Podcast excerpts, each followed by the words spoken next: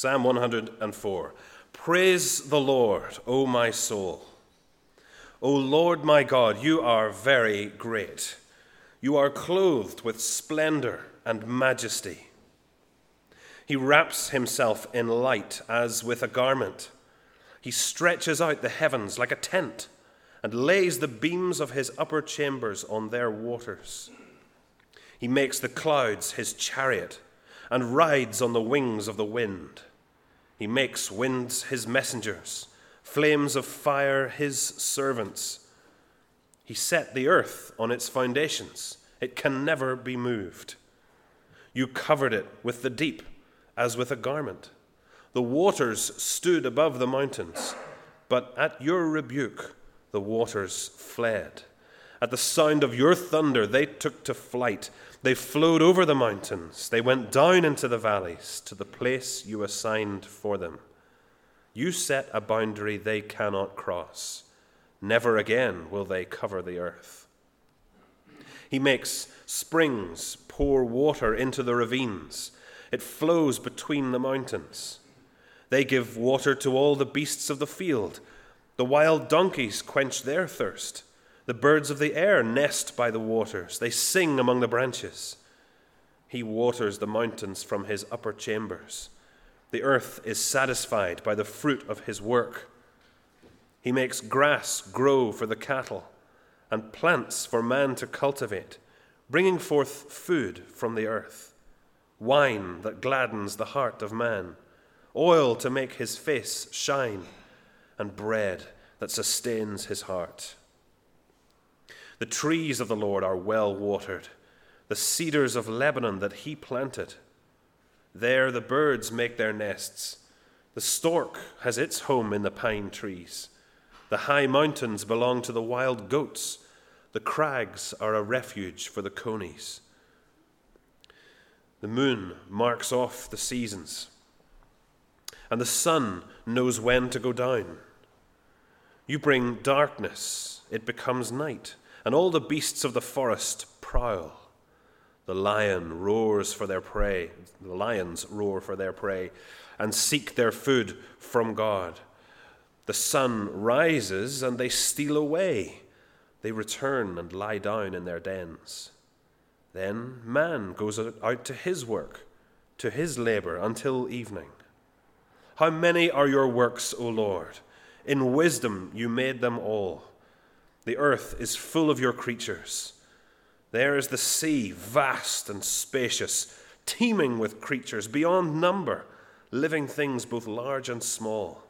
There the ships go to and fro, and the Leviathan, which you formed to frolic there. These all look to you to give them their food at the proper time. When you give it to them, they gather it up when you open your hand, they are satisfied with good things. When you hide your face, they are terrified. When you take away their breath, they die and return to the dust. When you send your spirit, they are created, and you renew the face of the earth. May the glory of the Lord endure forever. May the Lord rejoice in his works. He who looks at the earth and it trembles who touches the mountains and they smoke. I will sing to the Lord all my life. I will sing praise to my God as long as I live. May my meditation be pleasing to him as I rejoice in the Lord. But may sinners vanish from the earth and the wicked be no more. Praise the Lord, O my soul. Praise the Lord. Well, this is God's word. The, um, the total running time, and just, uh, just say that I looked this up, I didn't count it live, I looked it up. The total running time of the extended director's cuts of the three Lord of the Rings films uh, comes to 11 hours and 22 minutes. I did look it up, I didn't sit and time it. Uh, so, given time for meals and bathroom breaks, that's a whole day in front of Lord of the Rings. Uh, not that I've ever watched them back to back, and really I don't think that seems like a good idea. But if you've ever read The Lord of the Rings, I think you'll agree that there is certainly 11 hours and 22 minutes worth of material in there to work with. Why they couldn't find space for Tom Bombadil, we'll never know. But uh, we digress. Uh, Lord of the Rings is, is an epic, it's an epic story. Um, a whole world is created, and the framework of all the species and the races and the creatures that live in that world, and their history and their languages and their struggle. Uh, it's an epic story, and it takes epic storytelling. And I think there's a bit of that in, in this long psalm, Psalm 104. The topic of the psalm is just the small matter of, of God and his creation and his provision and his eternal glory. It's epic. It's not a psalm that invents worlds and cultures and history, but that describes the way in which God did create the world and everything in it, uh, who sustains it, who provides for it, and who will renew it. And surely that is an excellent focus for our worship today on the theme of harvest and thanksgiving. Uh, and so, as the psalmist uh, grapples with this great story of creation, uh, let's look over his shoulder. Let's read his creation rhapsody, his, his great song of creation. It starts with God, our great creator. God is the great creator. So here is a psalm written with Genesis 1 open on the psalmist's desk. We can see that as we read it. He retells the creation story, actually in much the same order as Genesis 1, with light in verse 2 and earth in verse 5 the waters in 6 to 10, vegetation and trees in 14 to 17, sun, moon, and stars in 19 to 23, creatures of the sea and the air in 25 and 6, animals and human beings in 21 to 4, and the provision of food and drink to enjoy in 27 and 28. It's the creation story laid out in a song. And God is not the same as creation. It's not that everything is God and God is everything. No, they are, they are distinct, they are separate. But they're not so separate as to be distant. God's not distant from creation, He's different, but not distant. So, verse 2 He wraps Himself up in the light that He's created. He stretches out the heavens like a tent and lays the beams of his upper chambers on their waters. Sometimes people go camping, don't they, so that they can be uh, closer to nature. That's what we say. I want to be closer to nature. I want to hear the birds singing while I have my breakfast. You don't realize they actually start at 3 a.m., uh, the birds. Uh, I want to be closer to nature. You don't realize that if you don't zip up the the tent, you're going to have little buzzy bits of nature inside biting you through the night. Anyway, um, camping's lovely, and God camps over his world. He's close to it, He's close to us. Um, it is positive.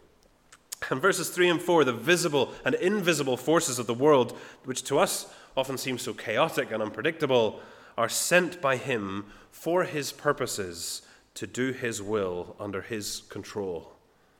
In verse 5, it says, God laid the foundations of the ground. And verses 6 to 9, He, he marked out the limits of the water. I was thinking about that um, over the summer, building a sandcastle down at the beach.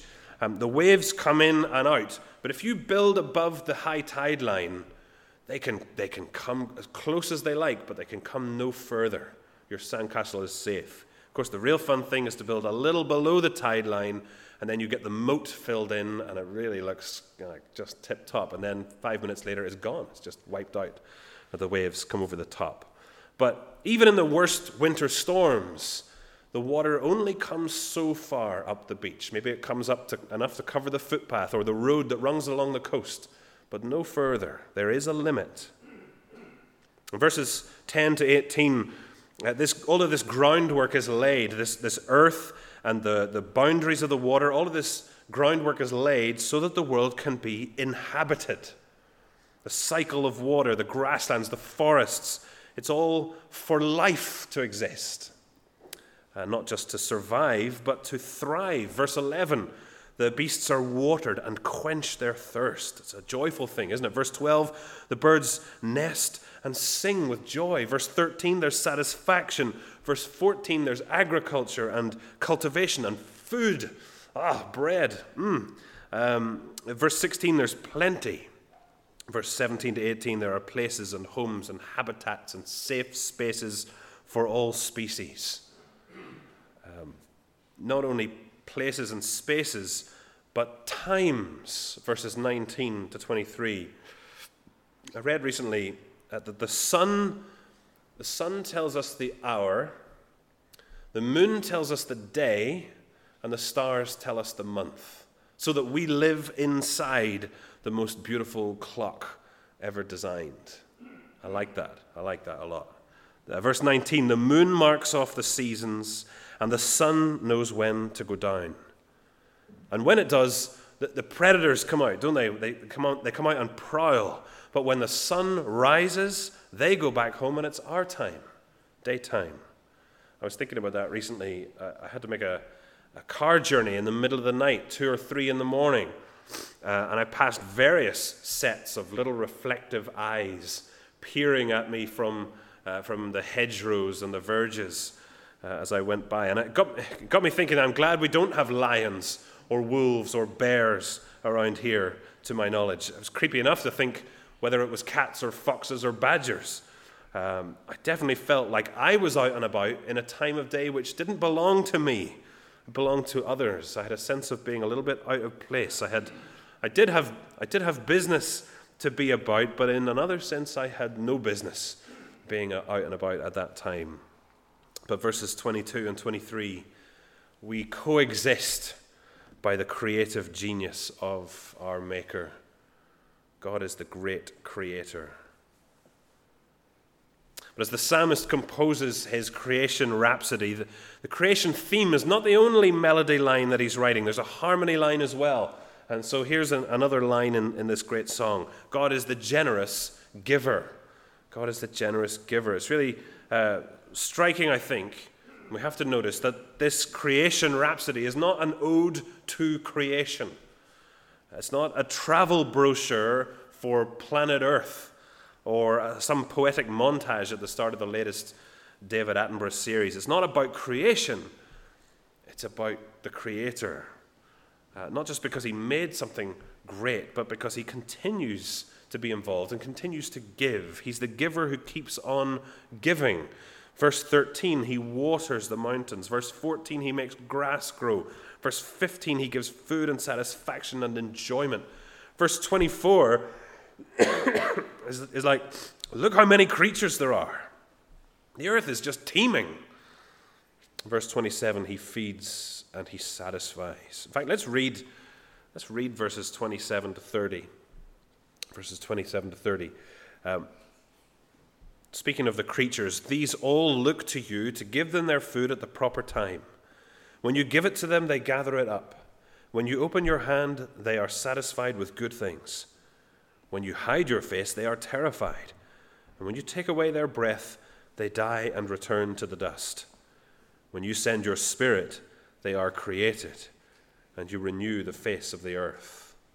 All, all life, from the tiniest uh, microscopic sea life to the most enormous sea monster. I don't know what the, what the Leviathan is in this psalm, but it reminds me of the way you know, humpback whales just kind of frolic out of the water and smash down into the surface of it.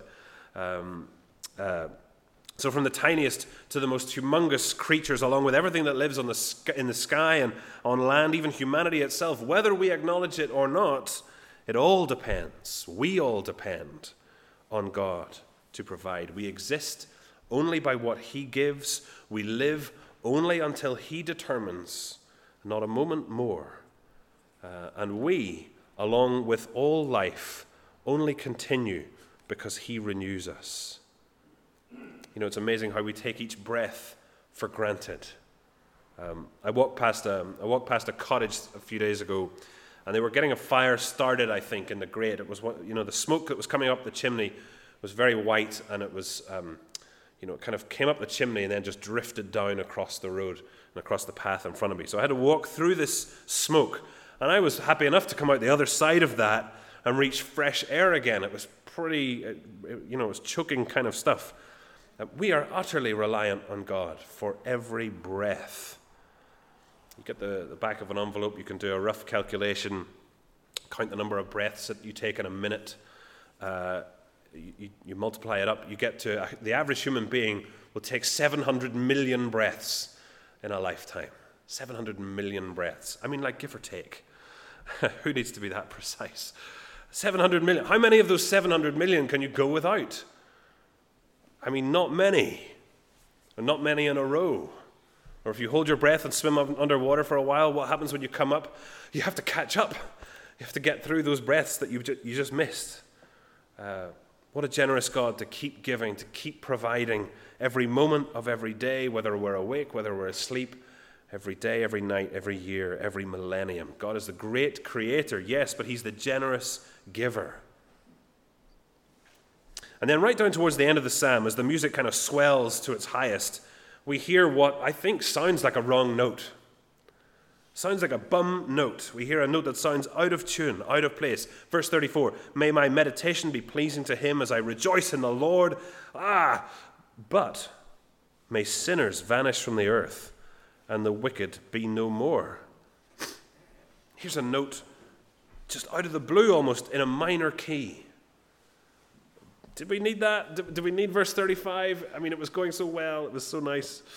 Uh, well, this strange note, I think, gives us our last reason for praise. God is the great creator, He's the generous giver. And of course, God is the glorious Savior. God is the glorious Savior. The psalmist writing his, his rhapsody with Genesis 1 open on the desk in front of him, he's not unaware of what happens when he turns the page to Genesis 3.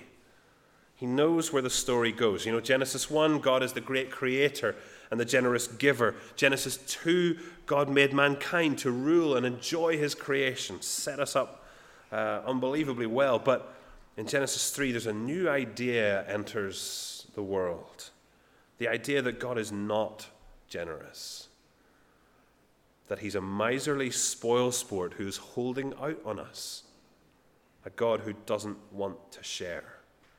And so the serpent lied to the woman, asking if God had told them not to eat anything in the world, anything in the garden. But God said they could eat everything in the garden, except one, one fruit from one tree. A world of provision with just one prohibition.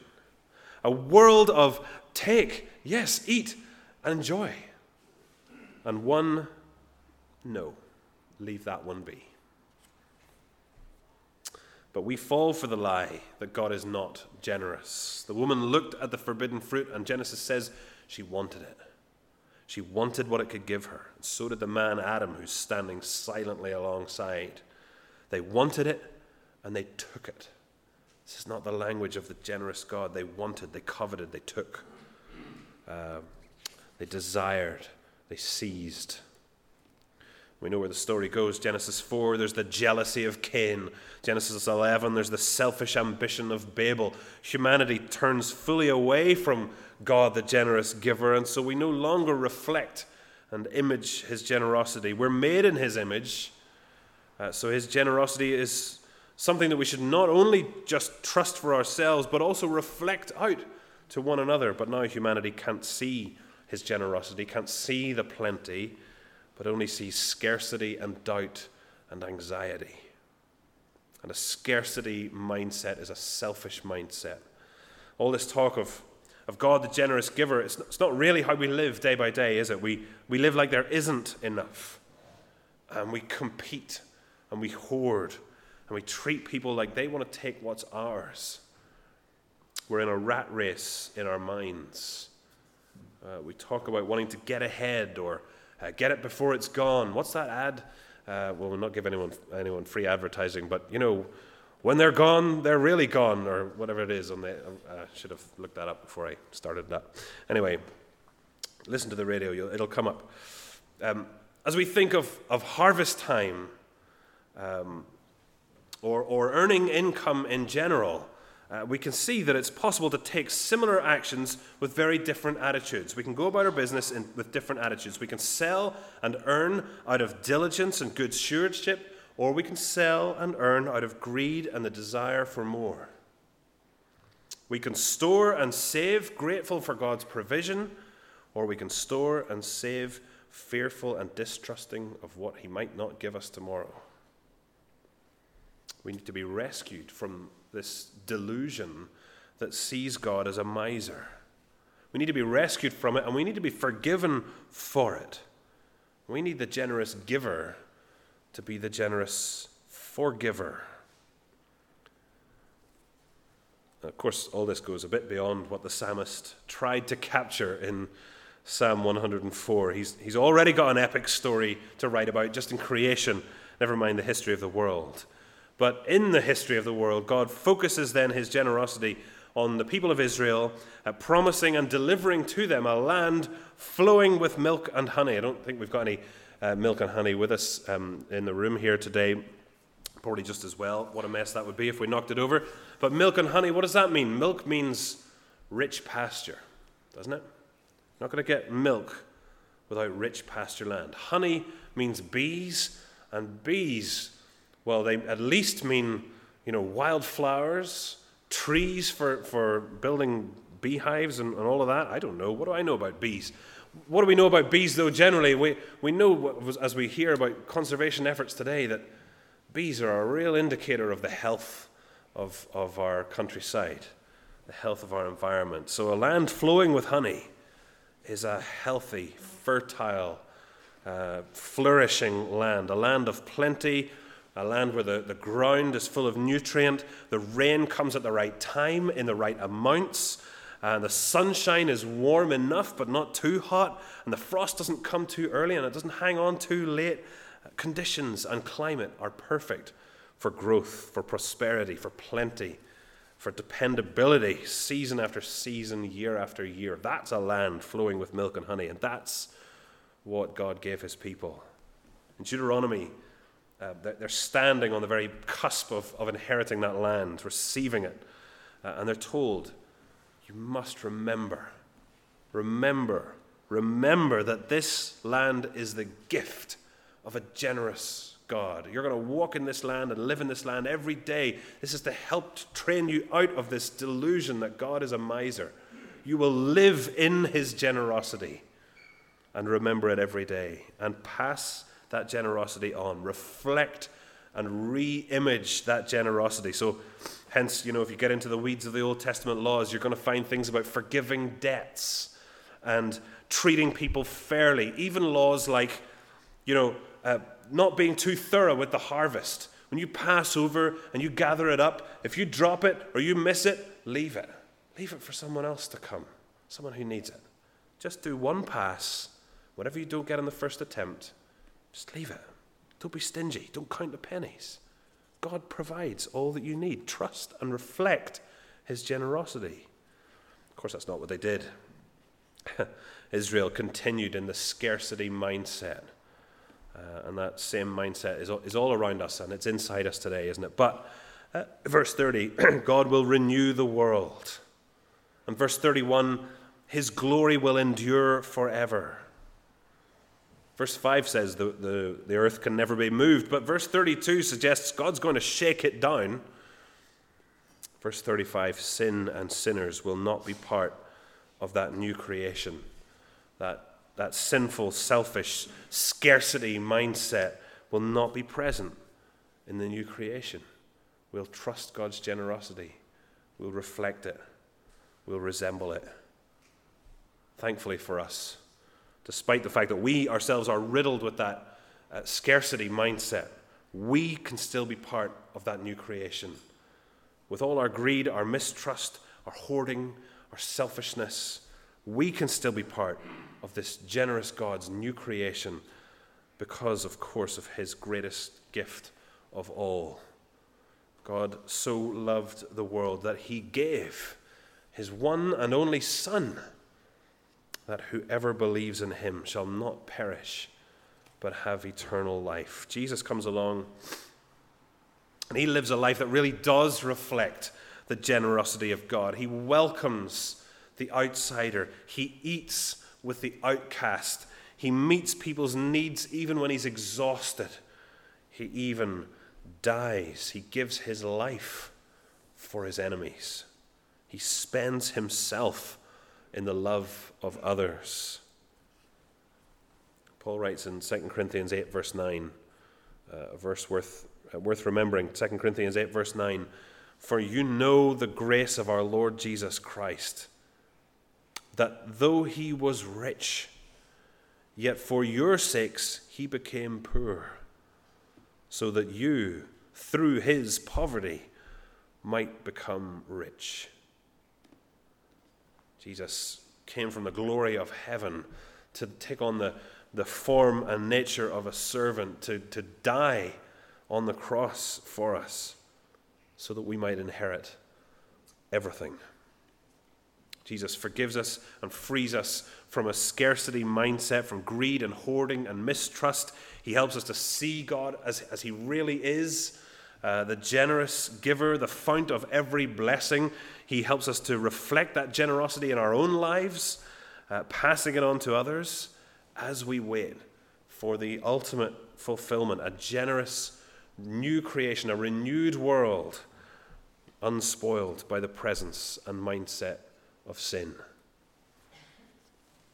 Do you need to look again at Jesus as he reflects and embodies the generosity of God? His generosity directly to you, uh, calling you to forgiveness and freedom. Do you need to, um, do you need to repent of a scarcity mindset?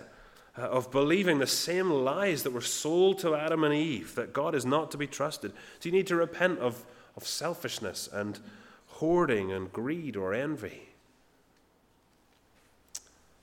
Do you need to confess these things to the Lord and, and turn from them? Uh, do you need to ask for His help to remember all that He has done for you and to live in the light of it all? You've, you've heard this creation rhapsody. Will it change your tune? Let's pray.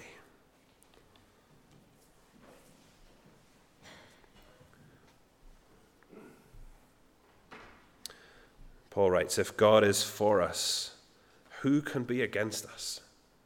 He who did not spare his own son but gave him up for us all, how will he not also, along with him, graciously give us all things? Father, we echo the cry of the psalmist, a cry to his own soul. We cry to our own souls, Praise the Lord, O my soul, praise the Lord. Father, turn our minds to all that you have done and all that you've given for us. Clear away the fog of lies that say that you're not to be trusted. Help us to repent of all that grows in that fog, that, that, the fog of that lie, uh, to repent of selfishness and, and anxiety and envy and doubt and greed. Would you sow and grow in us instead a generous love that reflects something of your own? Help us to practice generous love in our families, our churches, and our communities, that we might point to your great love in Christ. And we pray in Jesus' name. Amen.